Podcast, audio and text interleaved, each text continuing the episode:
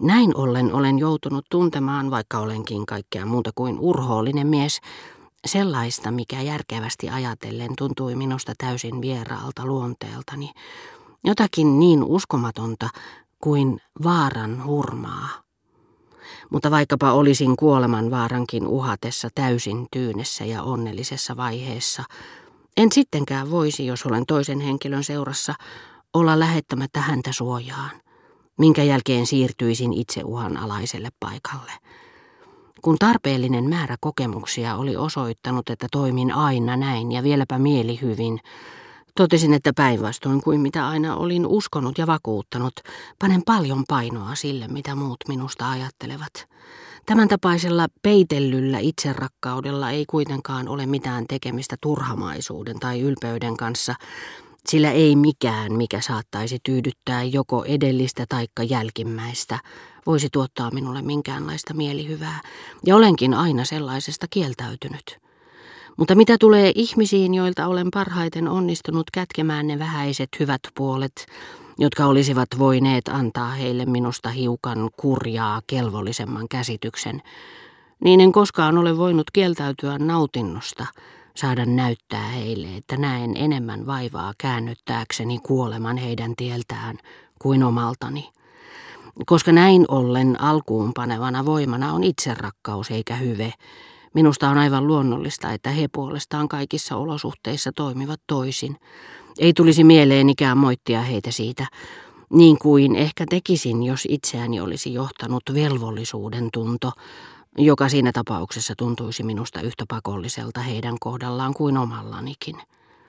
Päinvastoin ajattelen, että he ovat varsin järkeviä varjellessaan henkeään, vaikka en voikaan samalla olla asettamatta omaani toiselle sijalle, mikä on aivan erityisen väärin ja typerää, etenkin kun uskon huomanneeni ja luulisin tietäväni, että monien ihmisten elämällä, niiden joiden eteen asettaudun pommin räjähtäessä, ei ole niinkään paljon hintaa kuin omallani. Oli miten oli, Elstiirin luot tekemäni vierailun aikoihin se päivä oli vielä kaukana, jolloin olin tuleva tietoiseksi tästä arvoerosta. Eikä kysymys ollut mistään vaarasta, vaan pahanlaatuisen itserakkauden ensimmäisistä tunnusmerkeistä. Nimittäin siitä, etten halunnut näyttää kiinnittyväni kiihkeästi odottamaani nautintoon enemmän huomiota kuin vesivärimaalauksen yksityiskohtaan, jota taiteilija ei ollut vielä saanut päätökseen. Vihdoinkin se tuli valmiiksi. Ja ulos päästyämme huomasin, niin pitkiä olivat päivät vielä tuohon aikaan vuodesta, ettei ollutkaan niin myöhäistä kuin olin luullut. Me lähdimme aallonmurtajalle. Mitä juonia keksinkään saadakseni Elstirin pysymään paikalla, mistä arvelin tyttöjen vielä saattavan kulkea. Näytin hänelle jyrkänteitä, jotka kohosivat aivan lähellämme, ja pyysin vähän väliä häntä kertomaan niistä lisää, jotta hän unohtaisi ajankulun ja jäisi rannalle seisomaan. Minusta tuntui, että meillä olisi paremmat mahdollisuudet tavoittaa tyttöryhmä, jos jatkaisimme kulkuamme hiekkarannan toiseen päähän saakka. Olisin mielelläni tutkinut teidän kanssanne vähän tarkemmin noita rantakallioita, sanoin Elstiirille, koska olin huomannut, että yksi tytöistä lähti usein kulkemaan siihen suuntaan. Ja kertokaa minulle sillä välin jotakin kahketytistä. Haluaisin niin mielelläni käydä kahketytissä. Huudahdin ajattelematta ensinkään, että uutuuden henki, joka niin mahtavasti toteutuu Elstirin kahketyitin satamassa, johtui ennen kaikkea taiteilijan näkemyksestä, eikä kyseisen rannikon erityisistä ansioista. Nyt kun olen nähnyt taulunne, se on luultavasti seutu, johon kernaimmin haluaisin tutustua, paitsi tietenkin La Pointe mutta sinne täältä onkin jo aikamoinen matka. Ja vaikka se ei olisikaan lähempänä, niin kehottaisin teitä siitä huolimatta käymään Carquetuitissä, vastasi Elstir. La Pointe on mahtava, mutta se on sittenkin sitä samaa tyypillistä normandialaista ja bretanjalaista rantajyrkännettä, jonka te jo tunnette.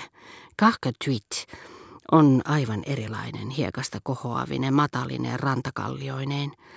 En tunne Ranskassa mitään vastaavaa. Se muistuttaa mielestäni jossakin määrin Floridaa. Se on todella omalaatuista ja sitä paitsi kesytöntä seutua. Se sijaitsee jossakin Kliturin ja Neommen välimailla, ja tehän tiedätte kuinka yksinäisiä ja harvaan asuttuja ne tienoot ovat. Rantaviiva on aivan uskomaton. Täällä se nyt on mitä on, joltinenkin, mutta minun on mahdoton sanoin kuvailla, kuinka vaikuttava, kuinka viehättävä se on siellä. Ilta pimeni. Meidän oli lähdettävä. Saattelin Elstiiriä hänen huvilalleen päin, kun yhtäkkiä, niin kuin Mefistofeles Faustin eteen, puistokujan päähän ilmestyi kuin epätodellisena ja pirullisena aineellistumana, kuvajaisena siitä suorastaan barbaarisesta ja julmasta vitaalisuudesta, jolla ei ollut mitään tekemistä heikkouteni, liikaherkkyyteni, älyllisyyteni kanssa, osanen sitä kokonaisuutta, josta oli mahdoton erehtyä, muutamia biologisen tyttöryhmän haarautumia, jotka eivät olleet minua näkevinään, mikä ei tietenkään estänyt heitä sanomasta minusta parasta aikaa jotakin ivallista. Tuntiessani, ettei kohtaamistamme voisi enää välttää, ja että Elstir kohta kutsuisi minua, käänsin selkäni kuin uimari, joka odottaa aallon iskua. Pysähdyin siihen paikkaan antaen kuuluisan seuralaiseni jatkaa yksin eteenpäin, ja pysyttelin siinä pääkumarassa, muka hyvinkin kiinnostuneena tutkimassa vanhain tavarain kaupan näyteikkunaa, jonka ohi juuri sillä hetkellä olimme kulkeneet. Olin itse asiassa tyytyväinen voidessani näyttää, että pystyin ajattelemaan muutakin kuin näitä nuoria tyttöjä, ja aavistin jo hämärästi, että kun Elstir kutsuisi minua esitelläkseen minut, loisin häneen sen tapaisen kysyvän katseen, joka ei suinkaan kuvasta hämmästystä, vaan haluan näyttää hämmästyneeltä. Niin huonoja näyttelijöitä me olemme ja vastapelaajamme hyviä ihmistuntijoita. Menisin jopa niin pitkälle, että osoittaisin sormella rintaani muka kysyäkseni, minuako te kutsuitte? Ja kiiruhtaisin nopeasti paikalle päätottelevaisesti painoksissa, kasvoillani huonosti kätketty harmi jota tietenkin tuntisin joutuessani jättämään kesken vanhojen lautasten tutkistelun vain tullakseni esitellyksi henkilöille, joihin en erikoisemmin välittänyt tutustua. Tuijotin näyteikkunaa odottaen hetkeä, jolloin nimeni Elstirin huutamana iskeytyisi korvaani kuin odotettu ja vaaraton pallo. Luja uskoni siihen, että minut kohta esiteltäisiin näille tytöille, ei ainoastaan ollut saanut minua teeskentelemään välinpitämättömyyttä, vaan todella tuntemaan sitä. Ilo tutustua heihin oli nyt väistämätön ja kutistui. Vaikutti minusta vähäisemmältä kuin ilo saada keskustella sään luun kanssa, illastaa isoäitini seurassa, tehdä lähiseudulle retkiä, joita jo pahoilla mielin arvelin joutuvani laiminlyömään tutustuessani nyt henkilöihin jotka todennäköisesti eivät vähäkään välittäneet historiallisista muistomerkeistä. Sitä paitsi luvassa olevaa mielihyvääni ei pienentänyt ainoastaan sen välitön läheisyys, vaan myöskin sen epäjohdonmukaisuus. Yhtä tarkat lait kuin ne, jotka säätelevät veden tasapainotilaa, pitävät koossa toisiinsa liittyviä kuvia, jotka olemme luoneet tietyssä järjestyksessä, jonka nyt tulevien tapahtumien äkkinäisyys mullistaa.